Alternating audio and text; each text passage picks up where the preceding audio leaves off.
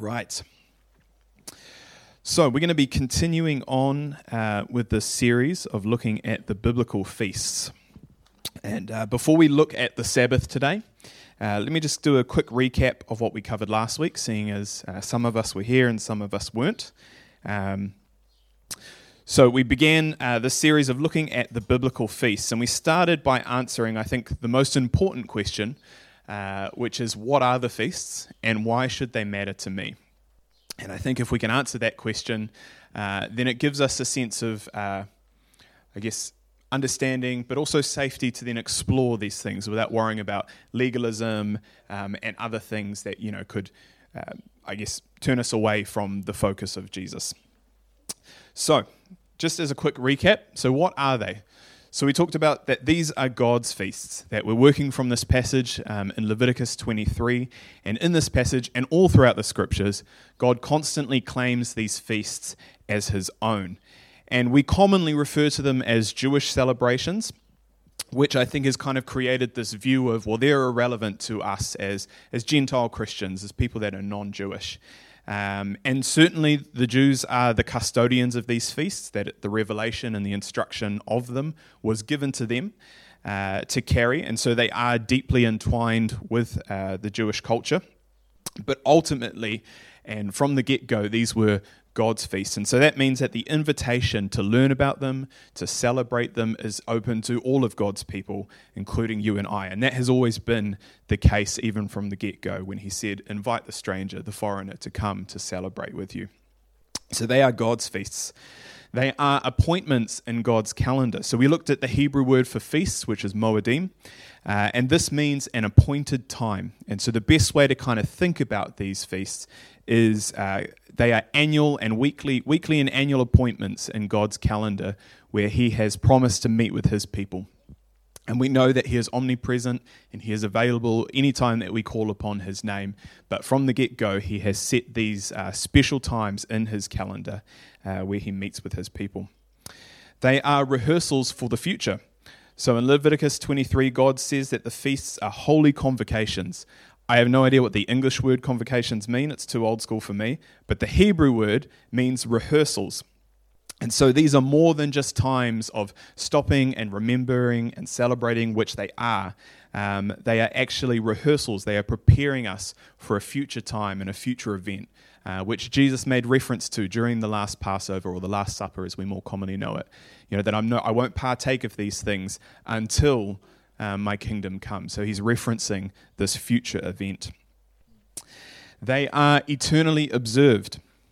God repeats uh, an instruction to the Jews to always keep these feasts. In every generation, no matter where they live, the instruction was to always celebrate these uh, appointed times. And then we see from uh, books like Ezekiel and Zechariah that several of the feasts, if not all of them, will continue to be observed when Jesus uh, touches down on earth and establishes his kingdom here.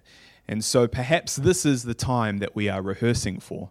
Uh, and so, far better to arrive at that point having at least a little bit of an understanding than show up and wondering what the heck are we doing because we missed the rehearsal times on this side of eternity and they are historical and prophetic in nature. So God instructs us to remember his faithfulness during these celebrations, to stop, because he knows that we are prone to get busy, that we are prone to forget.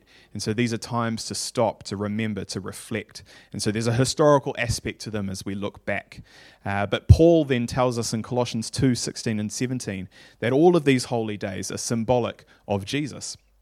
And so God established these feasts, you know, 2,000 years before the arrival of Jesus as a prophetic blueprint uh, of what his ministry would be. And so Jesus has fulfilled the first four feasts of Passover, unleavened bread, first fruits, and Pentecost uh, in a very timely and accurately ma- uh, accurate manner. And we'll, ex- we'll explore that next week moving forward.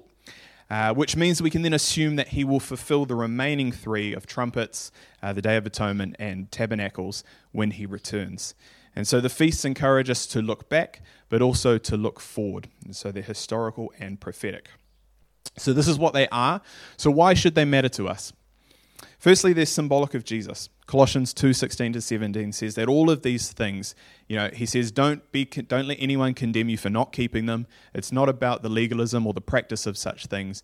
These were foreshadows of a reality yet to come and that Jesus is that reality. So they tell us more about the one that we love, that we've given our lives to. Um, and so in learning about them, we gain a better understanding of who Jesus is and what he's done and what he will do in his return.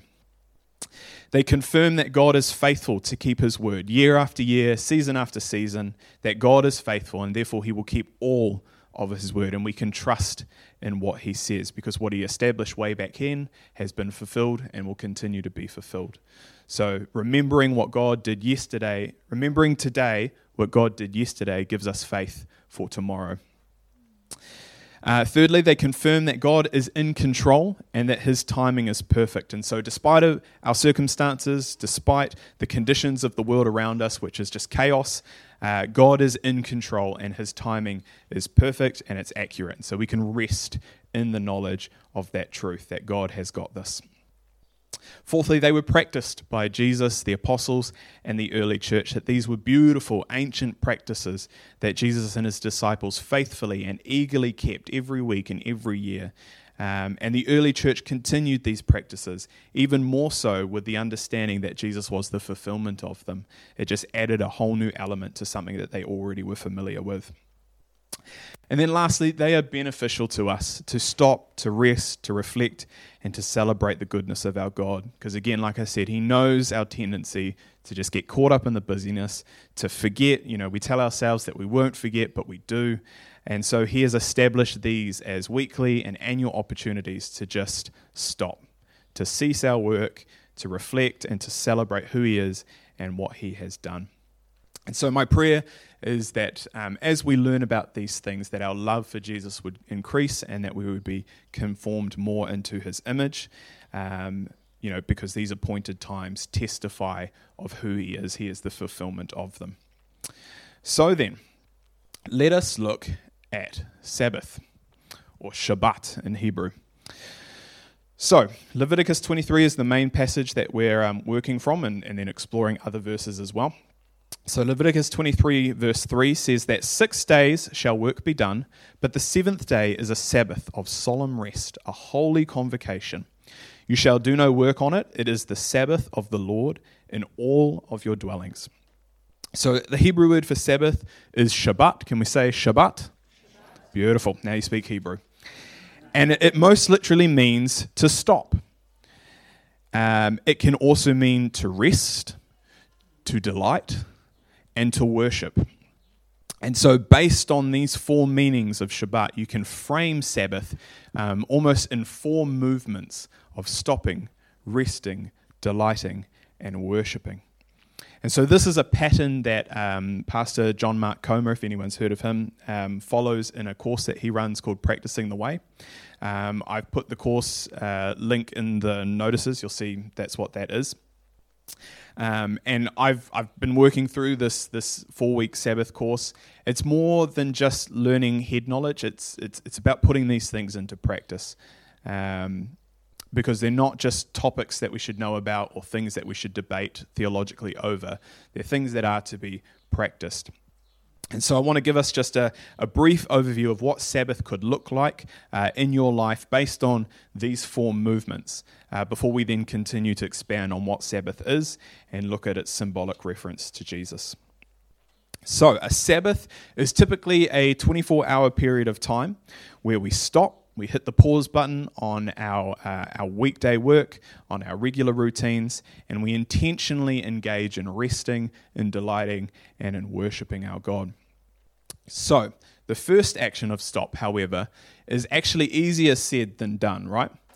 Uh, because in the world that we live today that never stops, it's hard to stop. Uh, some of you here will remember um, that up until the 1980s, here in New Zealand, shops were closed on Saturdays and Sundays. And so we had structured our society around Sabbath, whether you were religious or not, that was just the way that our society had been structured. And so everyone by default took a Sabbath uh, uh, in a sense. However, that all changed by the 1990s, and I'm not saying that it's a, an innately bad thing. I would probably find it very odd to go back to not having shops open on a Saturday and Sunday.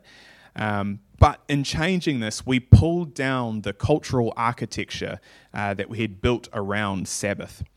And so that makes it difficult today to stop because everything is just go, go, go, go. And that may be because you work on weekends, um, or that might be because you know you get things done on the weekends with shopping and things like that. Um, the reality is, it's hard to stop in this day and age. And to be honest, this idea of stopping and practicing Sabbath um, can seem like uh, an interruption to the busyness. We've got a lot on our plates, and so it can seem like it's unhelpful to stop. I like what Corrie ten Boom says. She says, If the devil can't make you sin, he'll make you busy. And the truth is, both sin and busyness have the exact same effect that they cut off our connection to God, to other people, and even to our own soul.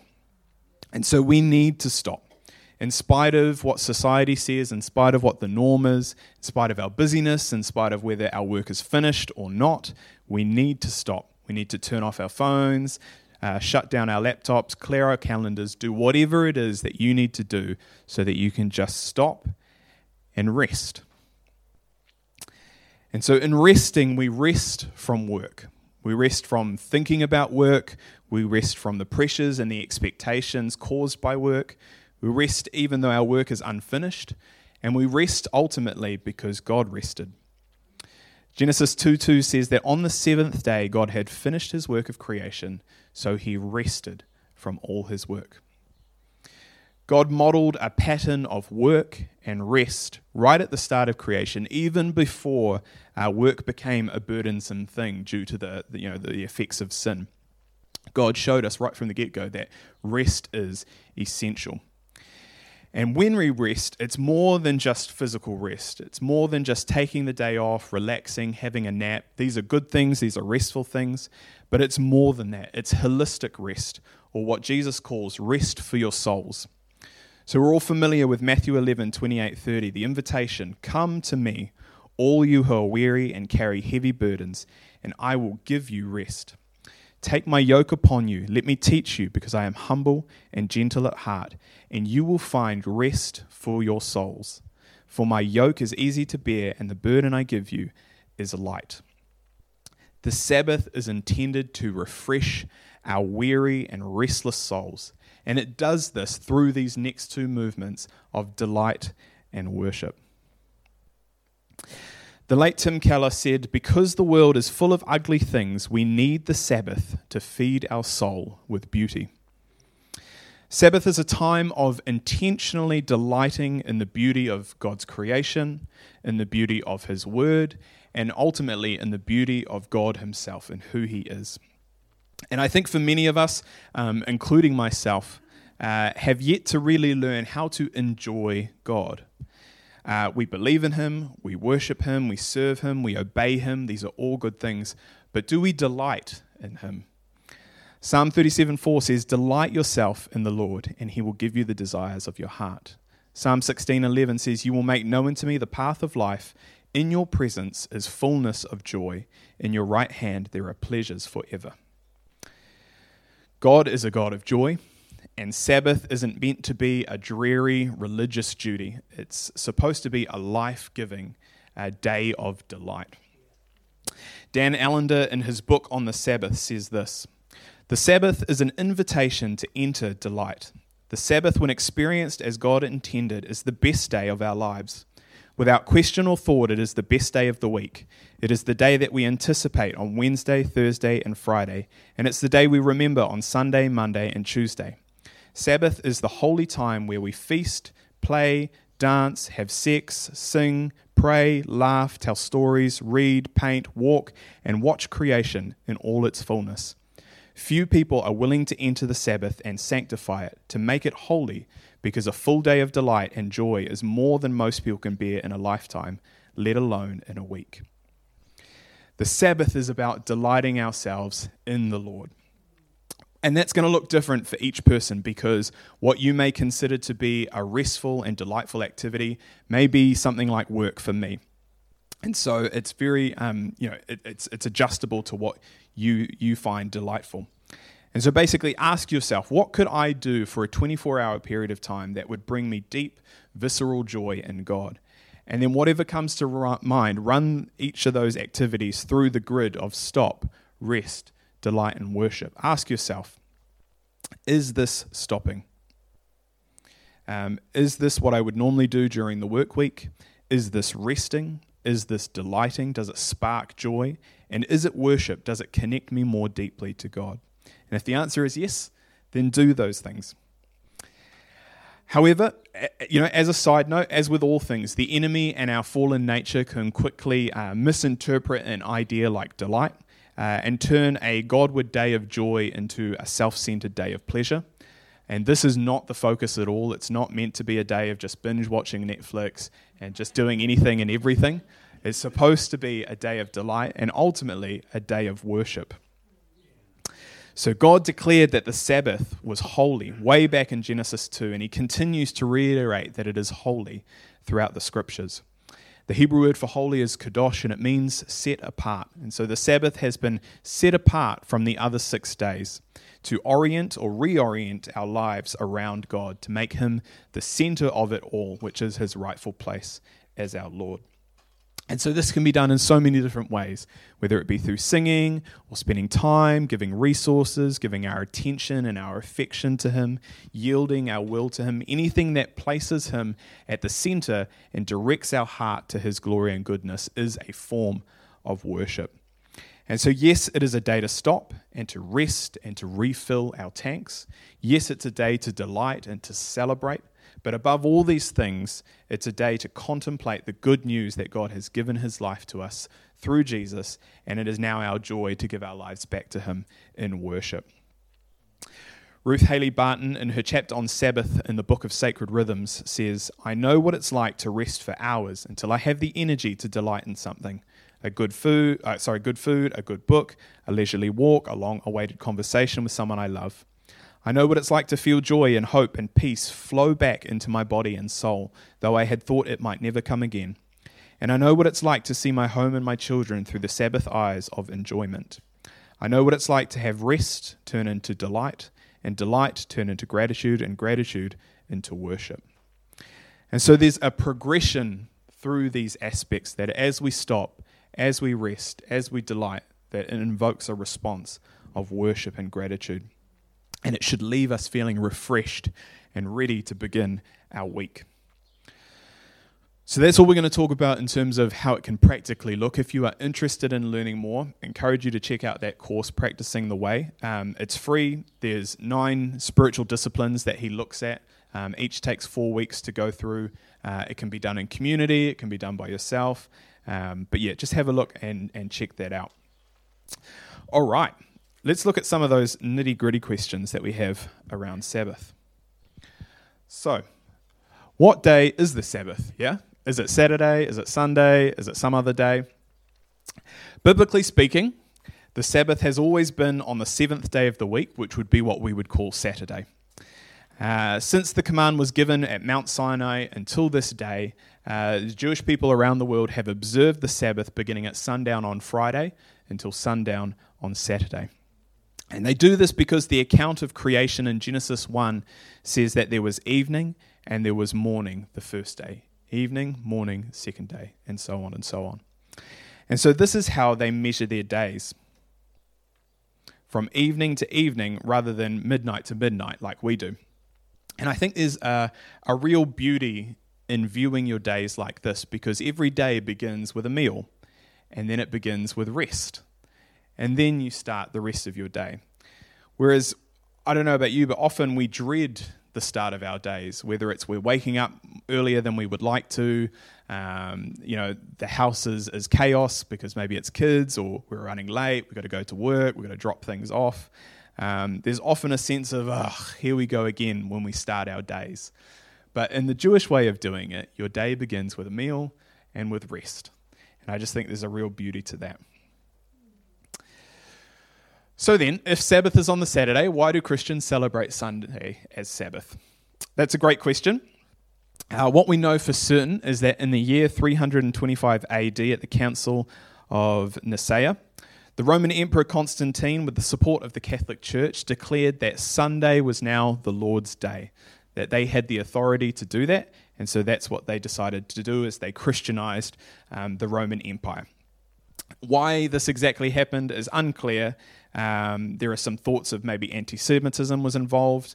Uh, it was certainly present in the church at that time, um, and so that may have played a factor in the role of separating themselves um, from the Jews. Uh, some suggest maybe the uh, the act of sun worship may have influenced the decision as a kind of compromise with this enforced Christianization of the Roman Empire, and, and not everyone was going to be Christian. Um, I personally would like to give them the benefit of the doubt and say that maybe it was for more positive and pure reasons, like perhaps they were honoring the resurrection of Jesus that occurred on a Sunday. Um, but whatever the reason is, um, the change from Saturday to Sunday wasn't authorized by Scripture. Um, it was something that the church decided to do in the first century and has since been continued to be practiced until this day. So, does it matter? Does it matter whether we worship on Saturday or on Sunday or observe Sabbath? Based on Romans 14, I would say no, it doesn't. Verses 5 and 6 of Romans 14 says, One person considers one day more sacred than another and another considers every day alike. Each of them should be fully convinced in their own mind. Whoever regards one day as special does so to the Lord. Whoever, eat whoever eats meat does so to the Lord, for they give thanks to God, and whoever abstains does so to the Lord and gives thanks to God.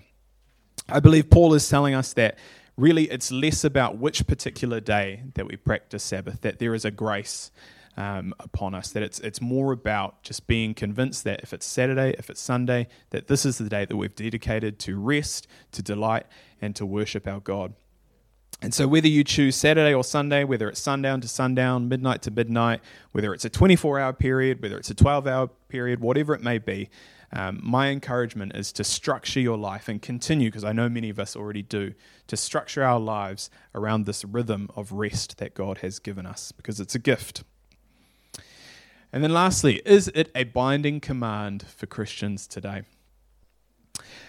Um, to be honest, I don't know if I can answer that question kind of once and for all because it's an ongoing debate among theologians and people that are far more knowledgeable and smarter than I am. I can give you my personal perspective of it. Of it. So I would sit on the side that says yes, uh, but perhaps not in the way that you'd think.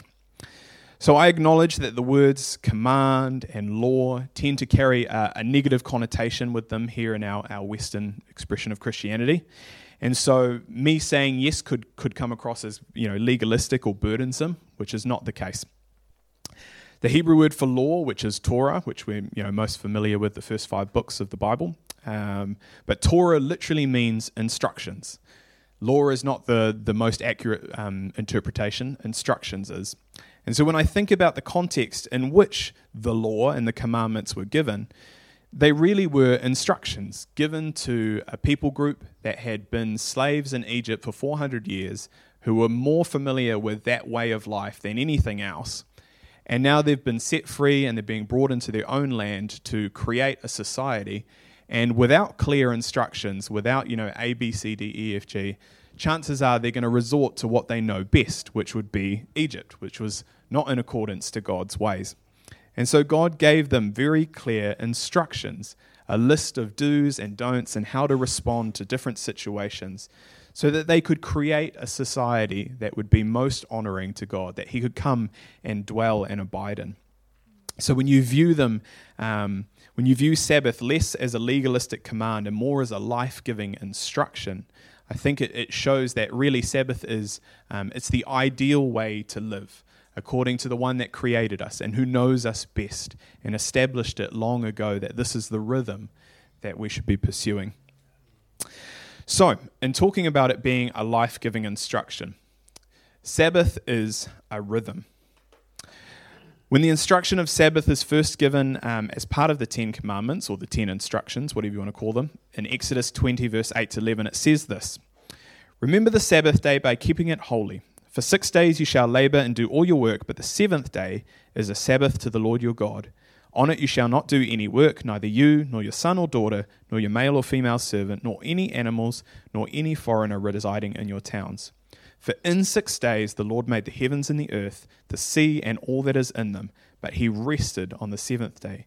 Therefore, the Lord blessed the Sabbath day and made it holy. And so, here at Mount Sinai, the instruction to remember the Sabbath is to remember the rhythm that God modeled during creation. And so, we're familiar with these verses way back in Genesis 2 um, that God finished his work of creation and he rested. The word is literally, he Shabbat, he Sabbathed from all his work. And he blessed the seventh day and declared it holy because it was the day that he Sabbathed from all his work. And so, two and a half thousand plus years before it, it appears in our Bible as a command, Sabbath is a rhythm. It's the ideal pattern as demonstrated by God on how we are to operate, to work for six days and to rest for one. Did you know that the seventh day, the seven day week, is the one unit of time that's not tied to the movement of stars? The day is tied to the Earth's 24 hour rotation, the month to the moon's lunar cycle, and obviously the year to the Earth's journey around the sun. But the seven day week is not.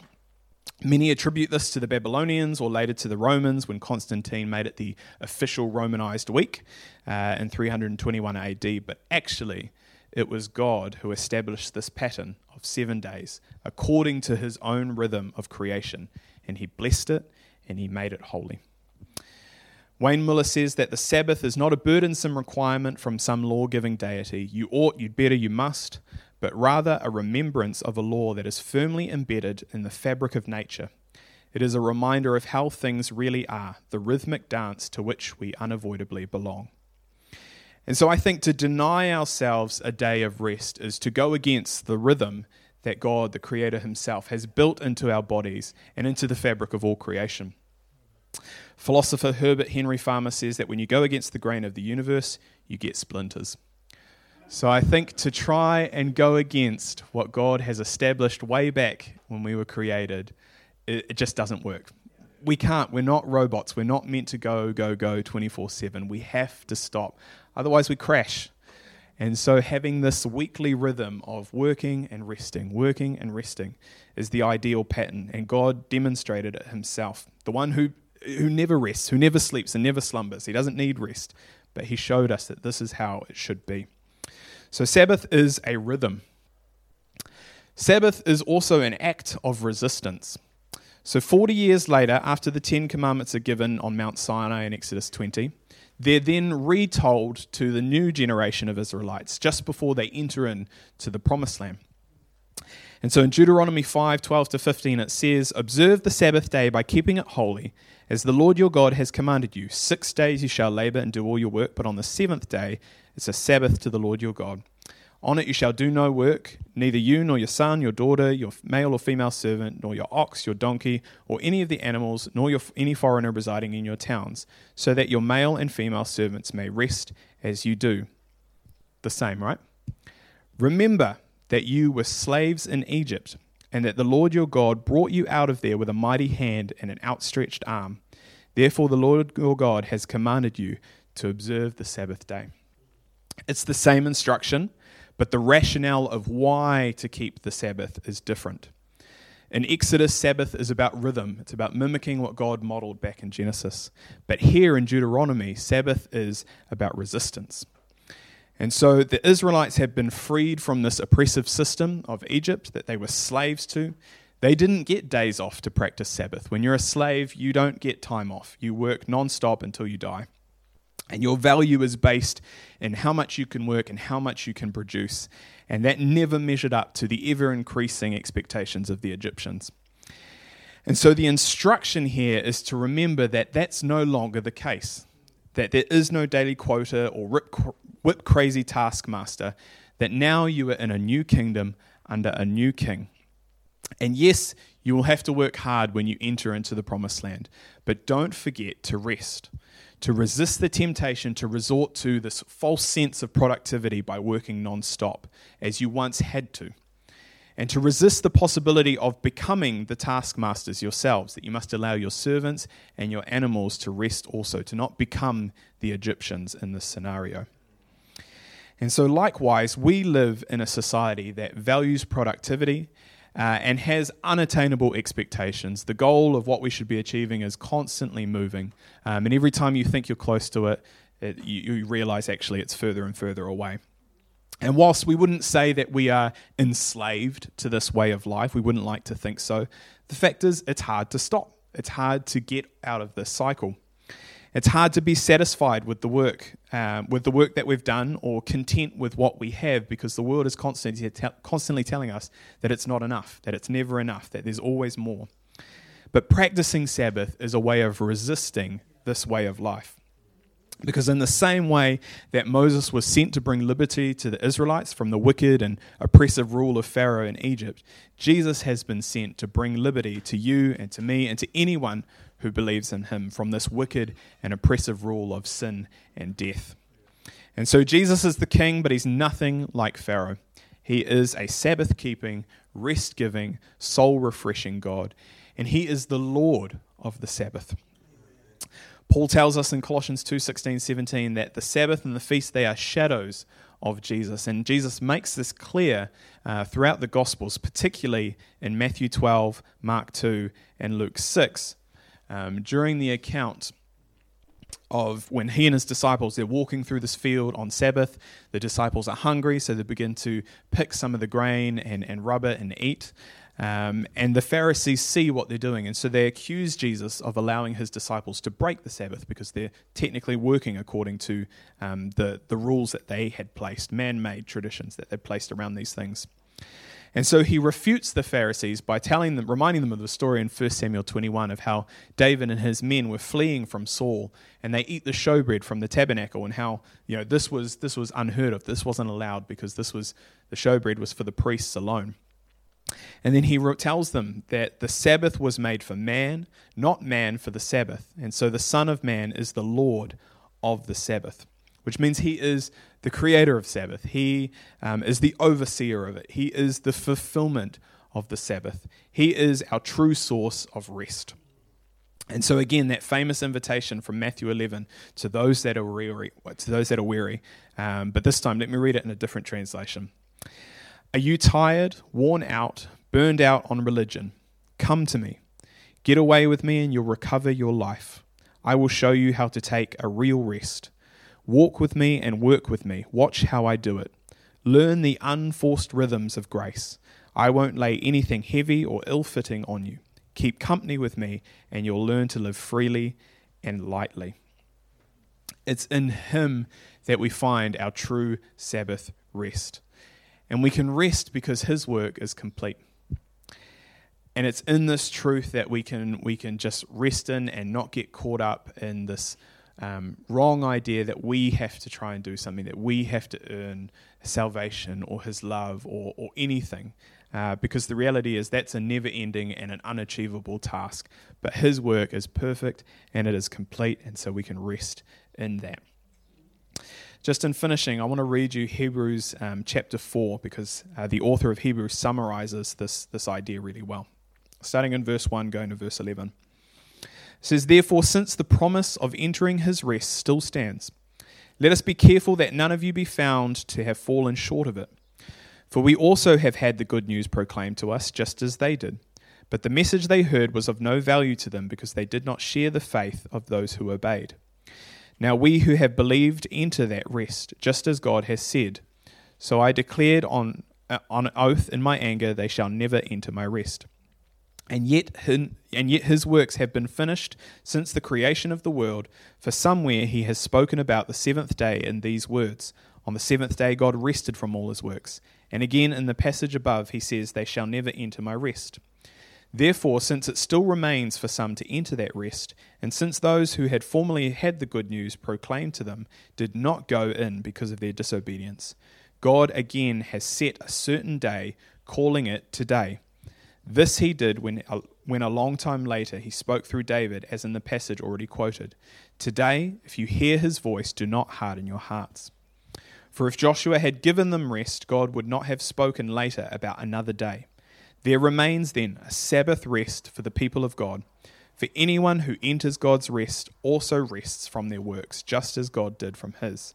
Let us therefore make every effort to enter that rest, so that no one will perish by following their example of disobedience. And it seems kind of counterintuitive that it takes effort to enter into rest. But as we've been discussing, that's the reality of the world that we live in. Um, and it takes effort to go against uh, the expectations and the norms of our society, you know, to search for true rest, to not fall into um, this illusion of a false sense of rest through spending hours, you know, scrolling through our phones or um, watching Netflix at the end of a long, hard day or, you know, working tirelessly for 11 months of the year so that we can earn the right to rest for two or four weeks um, and then just start that cycle again. These are false illusions of rest. Um, and practicing Sabbath takes effort. It's for most of us, it's not our norm, particularly if we were to expand a little more on it than you know just attending Sunday services, which is a fantastic thing to do. It's part of our worship, uh, but it takes effort to do uh, to to practice Sabbath. But its fruits far exceed the effort that it takes, um, and they are genuine and they are lasting uh, because we are tapping into the way of being that we were designed for. And so, Father, I just pray that you would help us to enter into that kind of rest today. As you said, that there is a time, there is a day, and that day is today. Lord, that you would help us to have soft hearts, not to harden ourselves um, or become disillusioned and think that, you know, we're okay, we've got this, um, it's all right, I'm managing. But to just surrender ourselves, surrender the yoke that we're carrying and Father, I pray that there would be um, an exchange, that an exchange would take place this morning, that we would give you our yoke and we would take upon your yoke, that we would give you our weariness and we would receive your rest, that we would give you the heaviness that we are carrying and would receive something that is light and is fitting for us. And so, Holy Spirit, I pray that you would open our eyes to this beautiful reality of the practice of Sabbath. And thank you for the faithfulness of the men and women in this room to keep Sabbath, to come, to worship, to fellowship as part of what Sabbath is about. And Lord, if there are ways that we can um, expand on this, I pray that you would make it known to us. If there are things that we think we're doing that are restful, that really aren't bringing that rest of our souls as Jesus promised, that you would just gently correct us and, and make us aware of that and that you would open our eyes to just the possibilities of delighting ourselves in you. Help us to learn to delight ourselves to you, to find true joy in you, um, and to enjoy who you are, God. Thank you that we are, you know, we are surrounded by people that are faithful, that are serving you, that are obeying you, Lord. But help us to delight and to enjoy you, I pray, and that that would. Um, be seen by those around us that, that the testimony, the joy that we uh, we, we carry, whatever the situation may be, would be attractive to people. That, you know, they're not looking at this kind of dry, dreary religious routine of Christianity, but they see men and women that just love to serve God, whatever the situation, whatever He asks of us, that we are content with much, we are content with little. And so, Father, I just pray that you would continue to prepare us for whatever the days ahead lie um, that we would be ones that would be found faithful, that we would be good and faithful servants, that we would run the race, Lord, and we would cross that finishing line. In your mighty name, Lord, I pray that you'd bless each person in this place and just give them rest today. Fill their tanks, take away weariness, take away heaviness, fill them up, Lord Jesus, as you can only do. And prepare them for the week ahead. In your name we pray. Amen. Awesome, guys. Thank you so much for coming bless you guys. Stick around for time of fellowship, tea, coffee, savories, all those things. And yeah, enjoy your week.